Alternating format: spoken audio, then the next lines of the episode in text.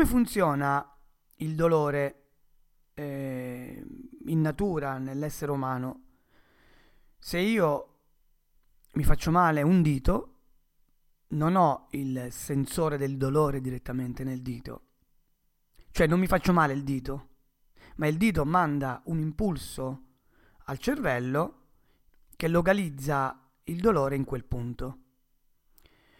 E quindi è facile capire come questa uh, reazione chimica che avviene nel nostro cervello come conseguenza di un sensore che è nella nostra pelle e si possa uh, simulare nella robotica perché basta utilizzare un sensore e, e in modo eh, elettronico simulare quello che è il dolore e quindi scoraggiare il nostro caro robot a fare una cosa che non deve fare.